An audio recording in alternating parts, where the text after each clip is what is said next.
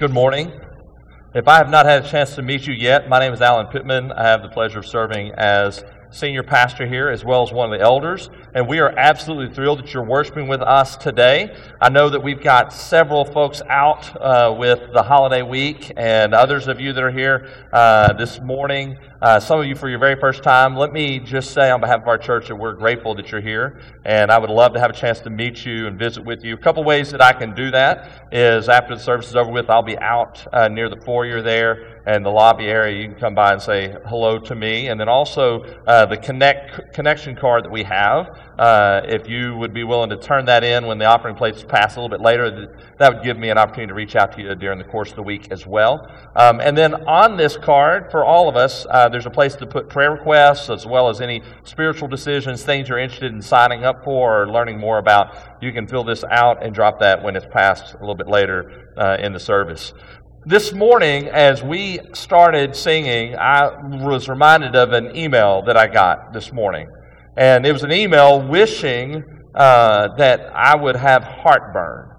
And uh, let me explain what I mean by that. Um, and really, all of us should have heartburn, and you'll see as I read this email. Uh, Steve Doyle is uh, director of missions of a group of a network of churches we're a part of. It's called Brazos Valley Baptist Network. And uh, Steve will send emails to the pastors every Sunday morning. And this one, uh, this morning, struck me, and I wanted to read it to you. Uh, he does start by saying he hopes that we'll get heartburn, and then he explains what he means. He says that in Luke 24, Jesus, this was after Jesus' death, burial, and resurrection, Jesus appeared to two disciples while walking on the road to Emmaus. Uh, Jesus kept them from recognizing him as he walked with them and he taught the scriptures to them. Later, he ate with them, and after blessing the food and breaking the bread, the eyes of those disciples were opened, and Jesus disappeared from their sight. And this was their response. It's found in Luke chapter 24, verse 32. They said to one another, Did not our hearts burn? That's the heartburn. Did not our hearts burn within us while he, talking about Jesus, talked to us on the road, while he opened to us the scriptures? And so the question he asked us is, friends, does your heart burn this morning?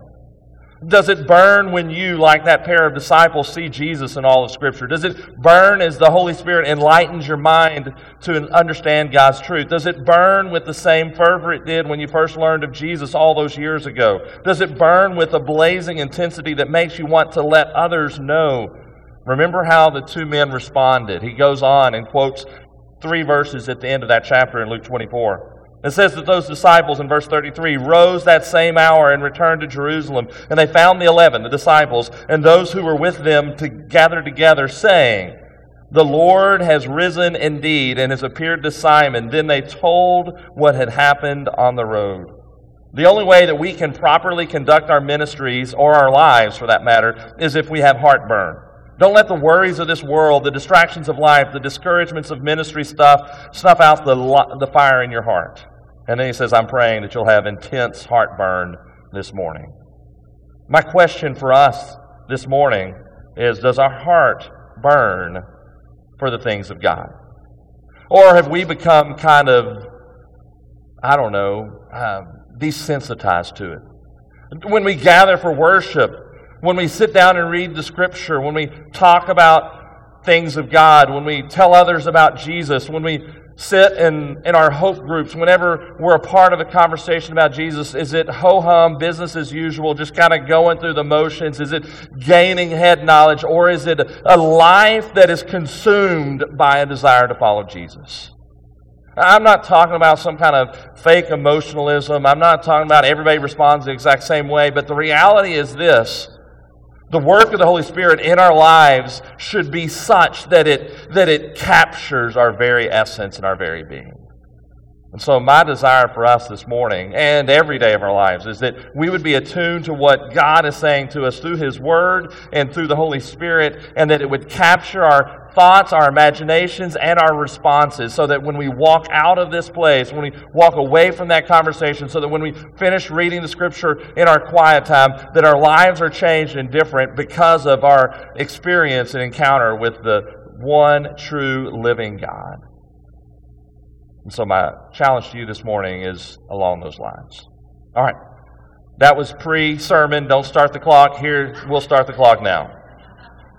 When you came in, hopefully you picked up a worship guide. You may have noticed that there are no notes here. Uh, truth of the matter is, I had enough time to get the notes into the office. I just decided to do something a little bit different today. And that is, instead of having the notes here, they'll be on the screen. You can follow along. You can jot them down. You can have a little more freedom to take notes uh, as you choose to do so. Uh, you'll see the sermon title is here, the text is here, and then at the bottom of the sermon notes, you'll see where I'll be preaching from next Sunday, or at least that's my plans right now. Um, all right, so the title of, this me- of the message this morning is The Advantage of Jesus' Departure. We'll be l- looking in the book of John, but not quite yet. Let me kind of start us off uh, by setting it up first. Can you imagine being one of the original 12 disciples of Jesus? Can you imagine walking along with Jesus and seeing all of the miracles that he performed. Can you imagine sitting and listening to him teach? And we know that uh, uh, it's recorded in the Gospels that Jesus taught as one with great authority. We know that he displayed his great and awesome power in so many ways. We know that Jesus is God and that Jesus was, was God in the flesh as he walked alongside of these disciples. Can you imagine being one of those 12? It, it's incredible to even think about. And then those 12 walked with Jesus, headed towards the city of Jerusalem. As they got closer to Jerusalem, after having been with him for about three years, Jesus began to tell them that he was going to be arrested, he was going to be beaten, he was going to be killed. And then in John 13, verse 14, Jesus says to his disciples, he looks at them and he says, Yet a little while I am with you. And then he goes on and says, And if I go. He made it clear to them that their time together, in the way that they had known it, was about to change.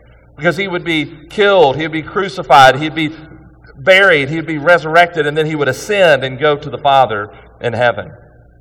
And then when we look at John 15, which we're not going to read the verses, but as we look at John 15, we see that the world, he tells them that the world would hate them and persecute them. So, my question is as we get ready to read the text for today, can you imagine the emotions and the thought patterns of these disciples? They've been walking with Jesus, experiencing Him for all that He is, beginning to understand more and more of who He is, and then He tells them He's going to be killed. That's not a good thing in their mind. And then he tells them, okay, I'm going to I'm to uh, ascend and go to the Father. I'm going to leave you. I'm not going to be with you any longer. They undoubtedly were sad and angry and confused and whatever else may be the case. The question is, how are they going to cope with all of that? What is it that they're going to do now? And then Jesus kind of throws a little bit more out there. And not only is he saying that he's going to leave, but as we will see in the text in a minute, in John 16, verse 7, he literally says that it would be to their advantage that he was leaving. So that's why I've titled the sermon, The Advantage of Jesus' Departure. The question is, how in the world are we better off that Jesus is not physically still on this planet?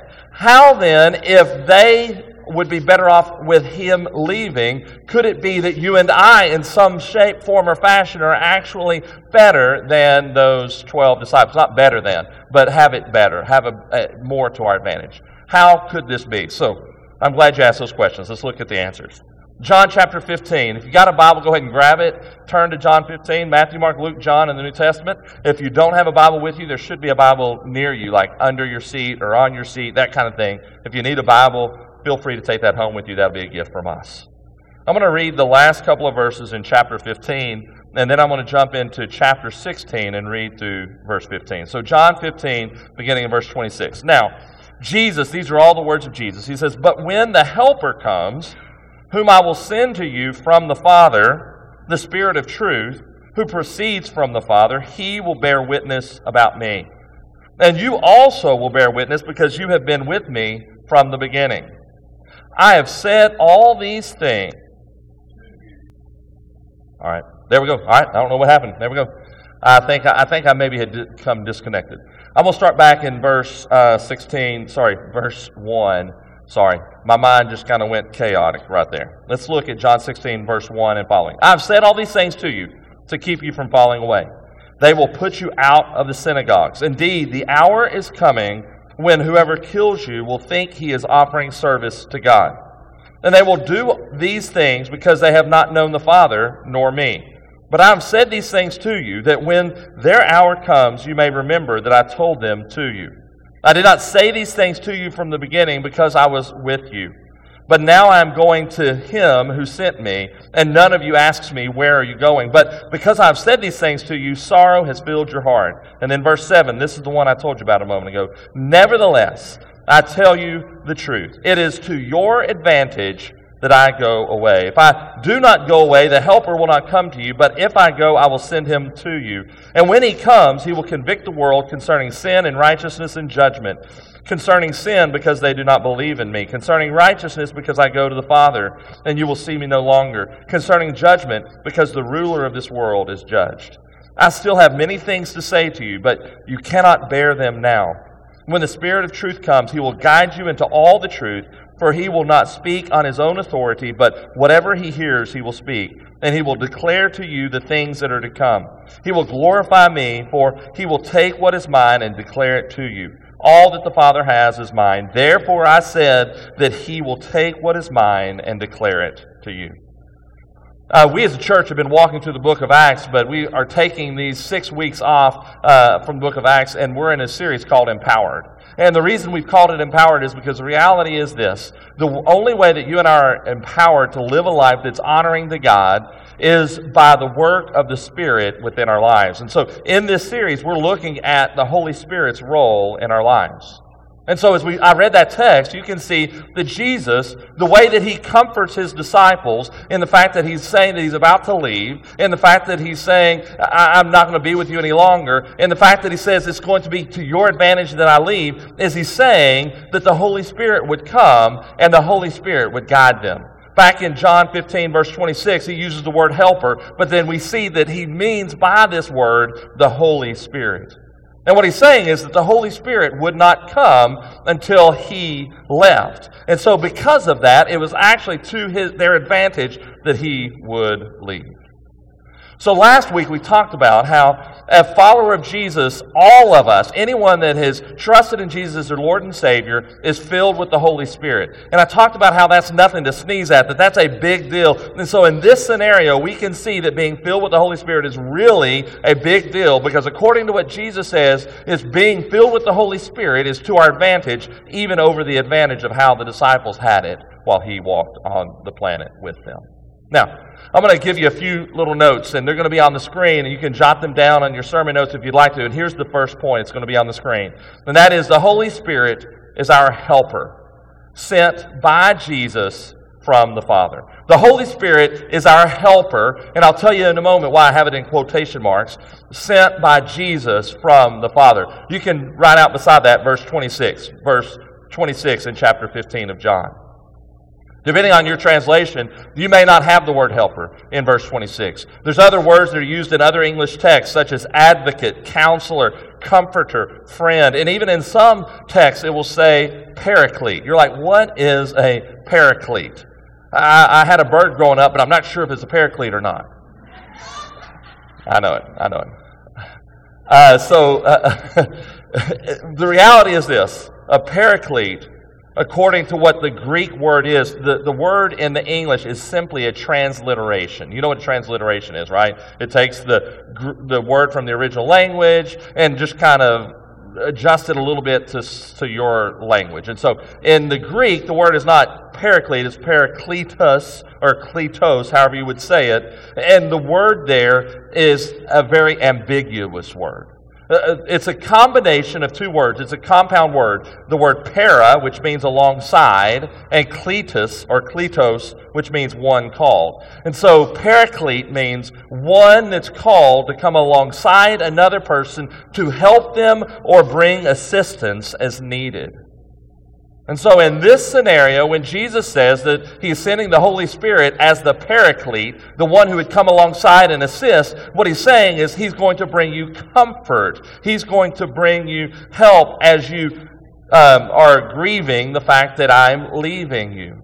He's the one that's going to comfort you whenever you face persecution in, in, your life. And so that's one aspect of what it means that Jesus is, uh, the Holy Spirit is our paraclete. We'll talk in a moment more about other ways that He is our paraclete.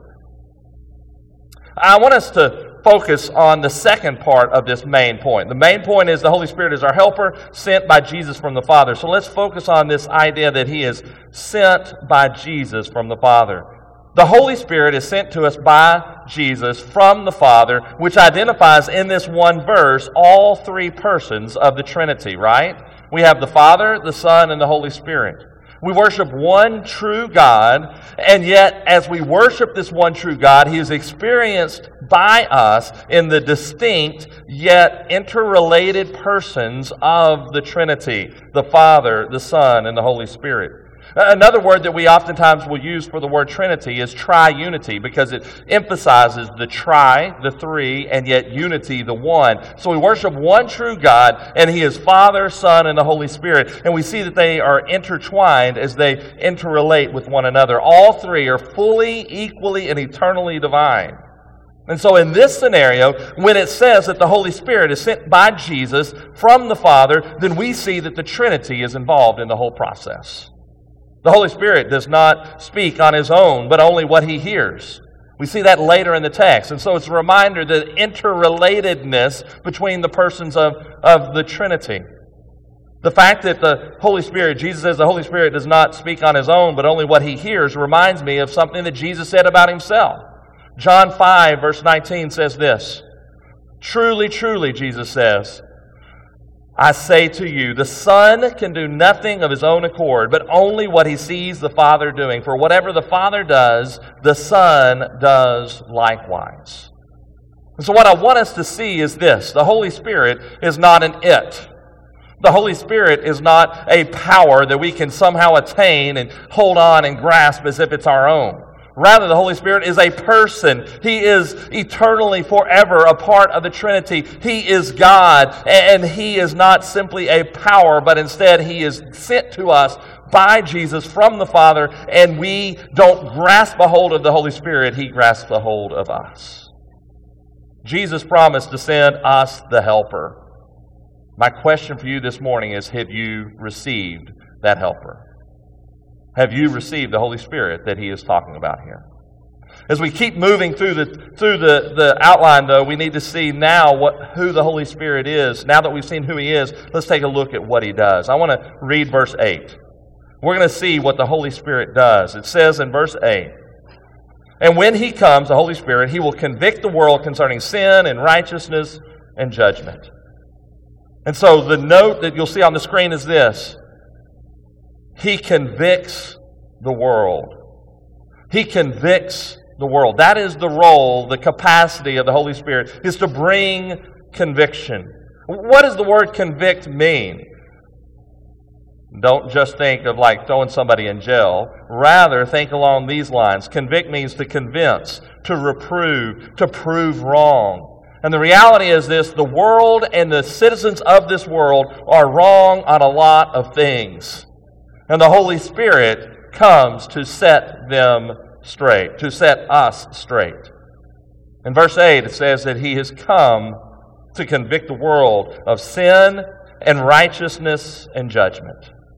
And then each of the next three verses, he breaks down what he means by each of those three areas. First, verse 9. Verse 9, it says that he comes, the Holy Spirit comes concerning sin speaking or can bring conviction concerning sin because they do not believe in me. The reason that the Holy Spirit comes is to convict the world of their sin. You see, the world does not see sin as a big deal.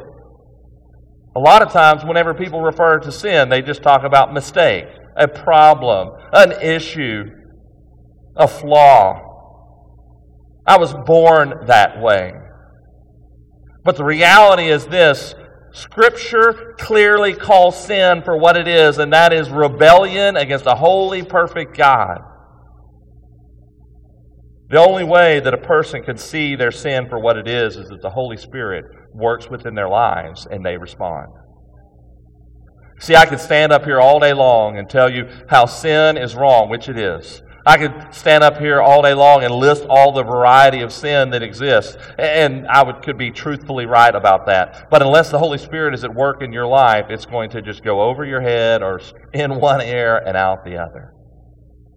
My question is, is the Holy Spirit working in your life in such a way that you're beginning to see sin for what it is?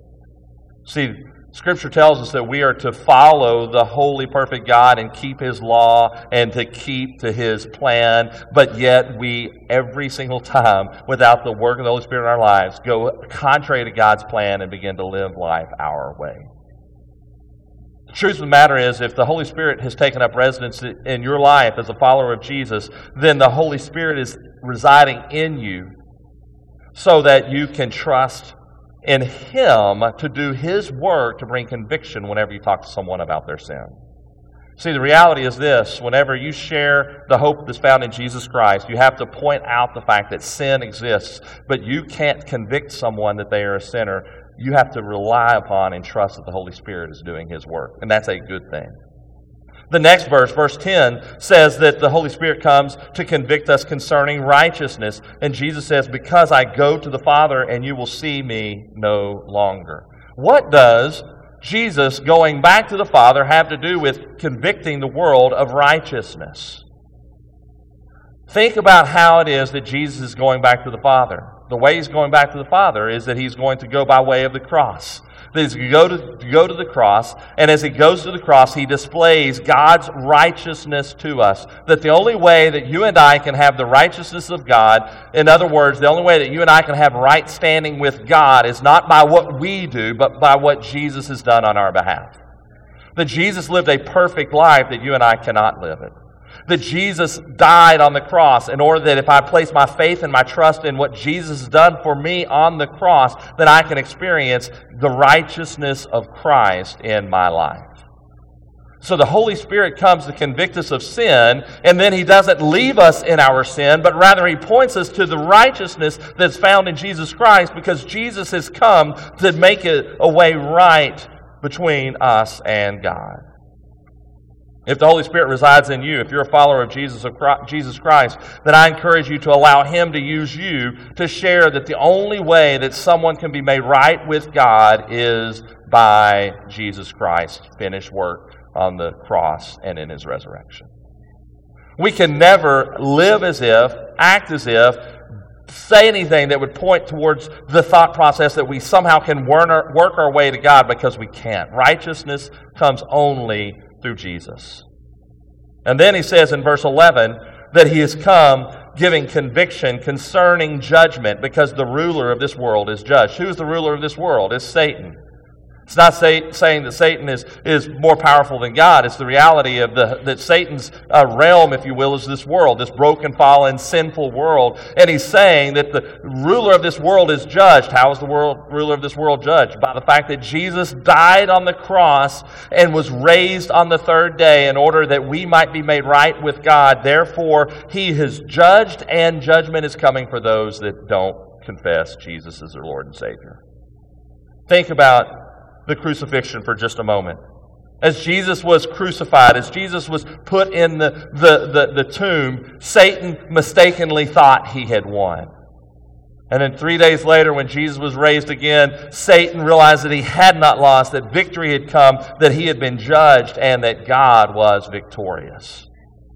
You don't have to go very far in the Bible to see that that's going to happen. And in fact, you may be familiar with this verse. You may want to jot it down. Genesis 3.15, where, um, where God is doling out the punishment for the sin in the garden between Adam and Eve. And then Satan shows up on the scene and he's, he's sending out punishments. And what God says to Satan on that day is that, that there would be an offspring coming from the woman, which is pointing to the coming Messiah, and that, that Satan would bruise the heel of the offspring, but that the offspring would crush his head.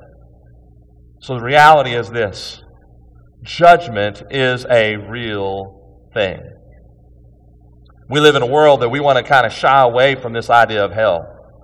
Like we want to say everybody that dies goes to see Jesus in heaven. But the reality is that isn't true, is it? You're like, hold up a minute, Alan. I don't think I like this idea. The reality is, Scripture is clear that there is an eternity waiting for all of us, that there is a day of judgment coming for all of us, and that that judgment day will have nothing to do with whether my good outweighs my bad or vice versa. That my judgment has nothing to do with whether I'm an American or in another country. That my, my judgment has nothing to do with when I was born or where I was born or what job I had or how good looking I was or how athletic I was or, or, or how I convinced everyone that I was a superior moral person. The reality is this that our judgment is based on one thing and one thing alone, and that is what did we do with what Jesus did on our behalf? Did I reject it? Or did I accept what Jesus has done for me?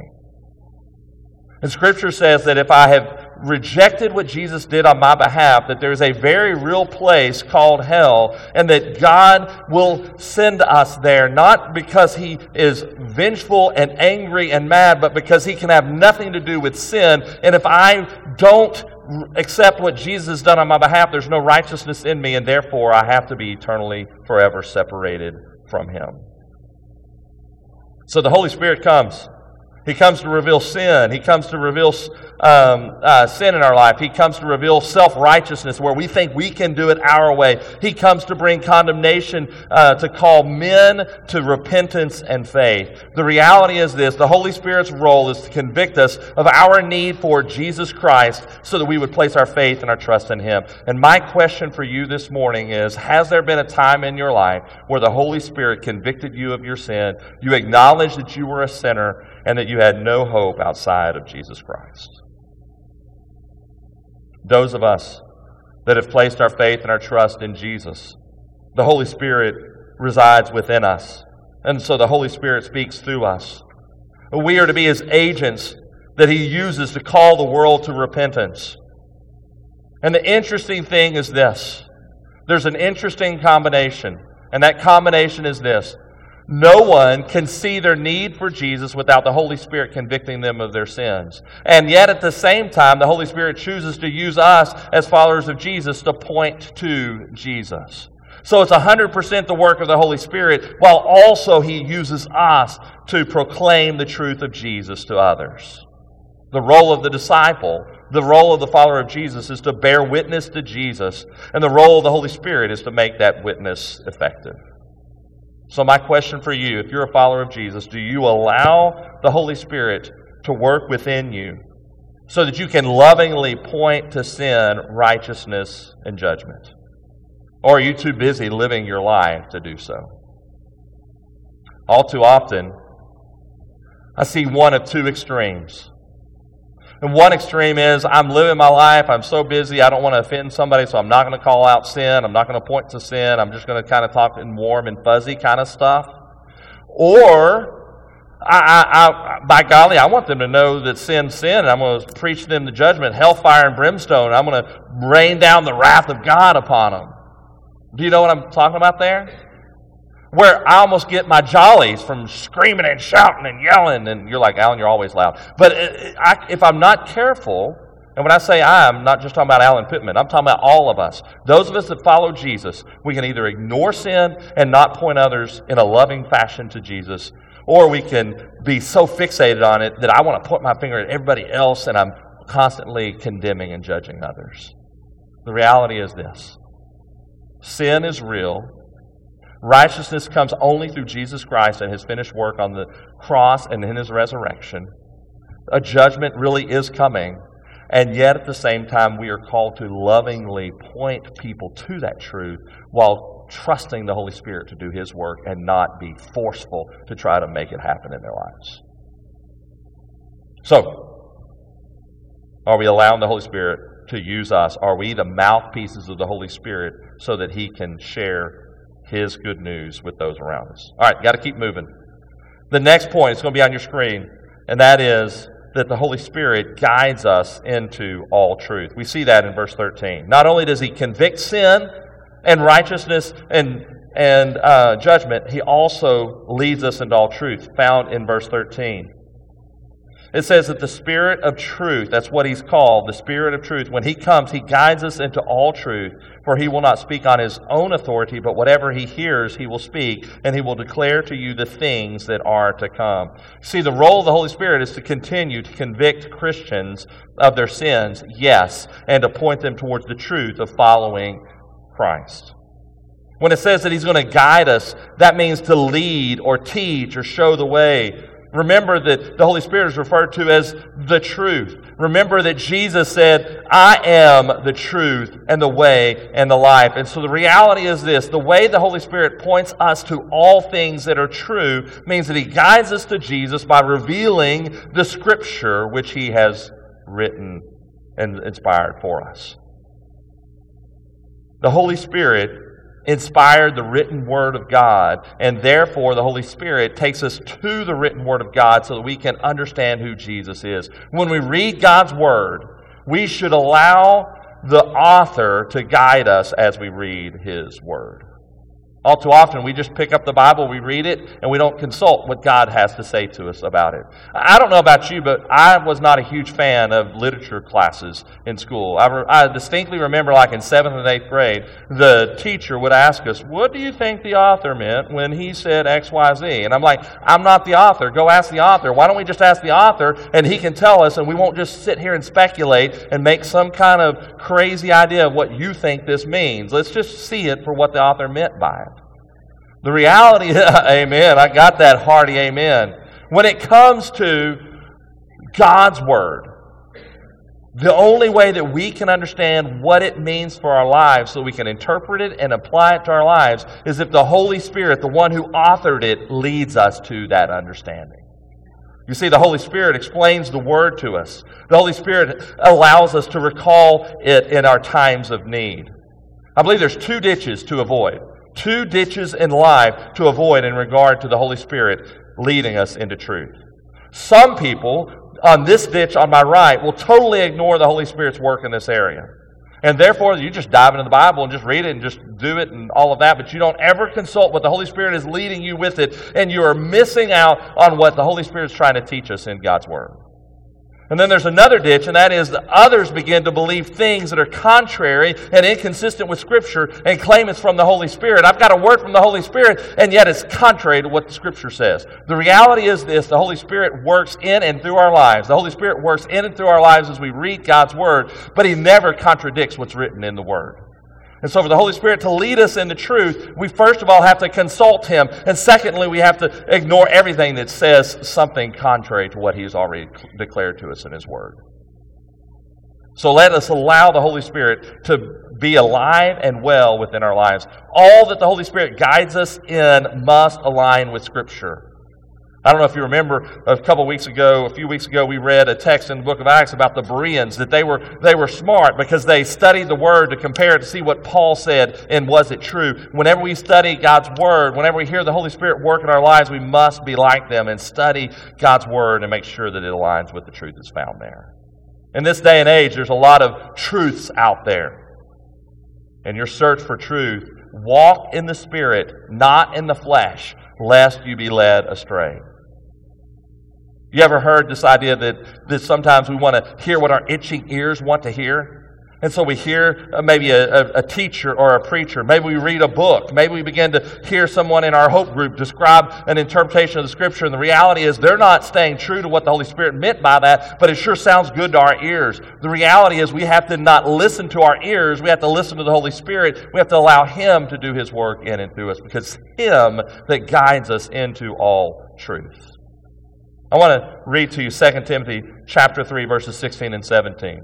Probably a set of verses you're familiar with. If you're a part of Awana, definitely probably familiar with this. Here's what it says. Paul says, All scripture is breathed out by God. It's inspired by the Holy Spirit. It's profitable for teaching, for reproof, for correction, for training in righteousness, that the man of God may be complete, equipped for every good work. You see, the Holy Spirit guides us in truth. Look at those verses. He guides us in truth by teaching us. He guides us in truth by reproofing us, by correcting us, and by training us in righteousness.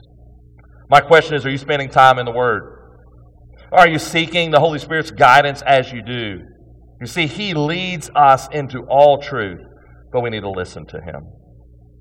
And I want to wrap up by looking at my final point, and it all ties to everything else that we've seen along the way, and that is the Holy Spirit glorifies Jesus. The Holy Spirit glorifies Jesus. Verse 14 He will glorify me, for he will take what is mine and declare it to you.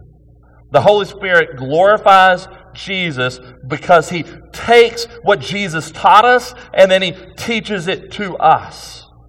Remember that the Holy Spirit doesn't act according to his own authority. Rather, he's going to point people to Jesus, bearing witness to Jesus. The Holy Spirit doesn't point to himself and say, Look at me, look at me, look at me. No, the Holy Spirit is constantly pointing his finger towards Jesus and telling us to look at him, look at him, look at him. He doesn't point to the preacher, he points only to Jesus. I don't know how much uh, televangelists you've watched through the years, uh, whether for comedic relief or if you were watching them. Uh, there's a little bit of both in televangelists, right? And it, it, you might think of the person that I'm talking about here, but I'm not going to draw attention to him. I'm going to draw attention to what the Holy Spirit does and does not do. There was a particular one who I believe got his jollies by looking like he was healing everybody in the room and that he would slay everybody in the spirit. And he would literally get his microphone and he'd start on this side over here and he'd blow in the microphone and do around here while everybody was supposed to fall back and all of that. And he'd, he'd have his jacket and he'd like swat somebody with his jacket to bring healing to him. And he'd sling his jacket over his back and he'd be all grinning and smiling. Guys, that didn't draw attention to the Holy Spirit. I mean, to, to Jesus, that drew attention to that pastor. It was like, look at me, look what I did. If we're not careful when it comes to the role of the Holy Spirit in our lives, we will do a couple of things that are both in error. And that is, we can end up making the Holy Spirit all about me. And look at me. The Holy Spirit gave me this gift. Look at me. I'm talented. I'm skilled. Look at me. And if we're not careful, we can make everything about the Holy Spirit and forget that the Holy Spirit points us to Jesus. These things are off base. They push people away. Satan uses counterfeit to scare people off. But the reality is this in the midst of knowing that the Holy Spirit, I mean, that the Holy Spirit can be manipulated, not can't be, but people choose to try to manipulate the Holy Spirit, should not cause us to be afraid of the true work of the Holy Spirit. See, the Holy Spirit is alive and well. Just as the written word of God is alive and well, so is the author of that book, and that is the Holy Spirit. And the Holy Spirit seeks to guide us into truth and to glorify Jesus as he does so. Let's make it all about Jesus. Let's make it about glorifying Him, and people will be drawn to Him. A life lived in the Spirit glorifies Jesus. Our mission is to bring glory to Jesus to everybody. And what I mean by that is to let everyone know that they can experience the glory of Jesus. The only way that we can do that is by the Holy Spirit. He empowers us for the mission. I want us to look back at John 15, 26 and 27. In John 15, verses 26 and 27, it says this. The, it finishes in 26 by saying that the Holy Spirit bears witness about me, talking about Jesus. So to it says he will bear witness about me. And then 27 and you also will, will bear witness because you have been with me from the beginning. And the reason i wanted to read those verses is this because it says that the holy spirit bears witness to jesus. And then he says that you and i are to bear witness to jesus and so the reality is this the way that the Holy Spirit will typically bear witness to Jesus is by using us as his mouthpieces so that we can preach and teach and point others to Jesus. And as we do that, it's the Holy Spirit that still alone convicts people of sin and righteousness and judgment, but he does it through us. The only way for us to adequately tell others about Jesus is by walking in the Spirit. If we're not walking in the Spirit, then we can have out of our mouth come the words that are true to the gospel, and yet it might not have the power that it should because the Holy Spirit's not alive and well within us, and therefore the conviction may not be there because we are trying to do it in our own strength and our own power. Are you allowing the Holy Spirit to do His work in you so that you can point others to Jesus? This morning, we've looked at two main things the Holy Spirit does. One, he convicts of sin and points to the hope that's found in Jesus. And then, secondly, He guides us in all truth. Some of us in this room this morning, I'm not going to be able to convict you or convince you. It's the role of the Holy Spirit. But my question to you is this Do you acknowledge that you're a sinner in a need for a Savior? Do you acknowledge that your righteousness is piddly squat? And do you acknowledge that righteousness is only found in Jesus Christ and in Him alone? Do you acknowledge that the day is coming where judgment is coming and that God loves you so much that He sent His Son to live and bleed and die and be resurrected again so that you could place your faith and your trust in Jesus Christ and in Him alone for salvation? If that's something you've never experienced, I want you to know that today can be the day of salvation. You can pray that Christ would forgive you of your sins based on what He's done on your behalf there at your seat. You can mark it on your card, and we can talk about it later. You can come and pray at the altar. You can come and pray with me. All of these things are available. All you need to do is to trust in Jesus Christ as your Savior.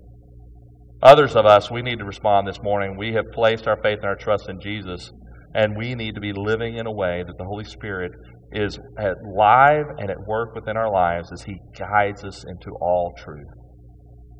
And that then we turn around and allow Him to use us as His mouthpieces to share the hope that's found in Christ.